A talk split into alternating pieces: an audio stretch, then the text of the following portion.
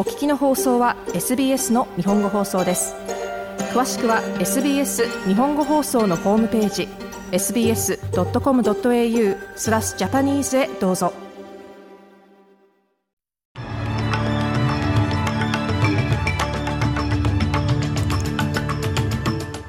9月6日火曜日午後のニュースをお届けします。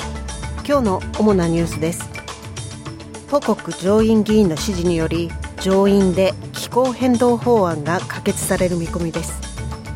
オーストラリア政府はソロモン諸島政府に選挙資金提供を公式に申し出しました。スポーツはラファエル・ナダルが US オープンで24歳のアメリカ選手に敗れました。上院で気候変動法案の立法を左右する票を握るポコック上院議員が立法への賛成票を投じるとしました。これで気候変動法案が可決される可能性が高くなりました。ACT のポコク議員とタスマニアのジャッキー・ランビー議員は、より高い透明性対策を含めた法案修正を求めていました。しかし、ポコク議員は、もしこの法案修正が実施されなくとも、法案を支持すると話しました。この法案はオーストラリアにとって前進する第一歩です。私たちがこの問題に対し真剣であるというシグナルです。長い道のりであることは間違いありません。立法化するために気候変動対策について多くのことを聞いています。同時に海外向けの石油、ガスの開発が広がっています。この2つは矛盾しています。ですから私たちはもっと考えなければいけませんが、立法はそのスタートなのです。ポコク上院議員でした。オーストラリア政府は公式にソロモン諸島選挙の資金提供を申し出ました。これは太平洋諸島における民主主義への長期にわたるコミットメントの一環として提案されています。これは2023年に行われるパシフィックゲームと選挙を同時に行う予算がないとするマナセ・ソガバレ首相の主張に応じるものです。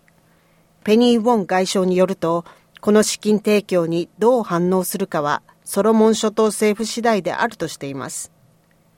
選挙が遅れることに対する抗議行動が発生した場合、中国が混乱を鎮めるために介入する可能性があるかというメディアの質問に対し、ウォン外相は、オーストラリアが最適なセキュリティパートナーとして一貫して認識されていると述べました。アメリカ連邦裁判所はドナルド・トランプのリクエストを承認しました。FBI によってフロリダの自宅から押収された書類をスペシャルマスターと呼ばれる法律家によってレビューするというものです。アイリーン・キャノン地方判事は8月8日の捜索によって押収された書類について、法律上の必主義務や特権により FBI の捜査外とするために第三者が先にレビューすることを認めました。この判決は前大統領がホワイトハウスから機密資料を持ち出した疑いについての国家安全保障違反の調査において司法省が記録を使用することを一時的にブロックされているということを示します。スポーツはテニスです。アメリカのフランセス・ティアフォーがラファエル・ナダルに勝ちました。ナダルの四大大会の連勝記録は22でストップしました。24歳のフランセス・ティアフォーは3時間34分の試合でナダルに勝利。彼の記録として2回目の準々決勝に進みました。ナダルは試合後の記者会見で、この敗戦は身体的な問題によるものではないと話しました。ただ言えるのは US オープンの4回戦目に進み自分より素晴らしい選手に当たったということです。それが飛行機に乗って家に帰る理由です。ナダルでした。ティアフォーは2006年のアンディ・ロディック以来、ニューヨークでここまで進出した最年少のアメリカ人男子選手です。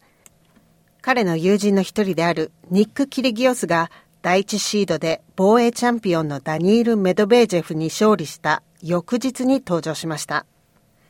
これは2000年以来シード上位2人の選手がいずれも準々決勝に進出しなかった初めての全米オープンです。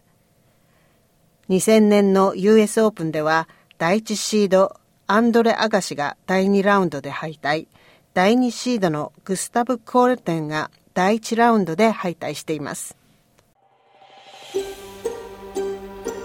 もっとストーリーをお聞きになりたい方は iTunes や Google ポッドキャスト Spotify などでお楽しみいただけます。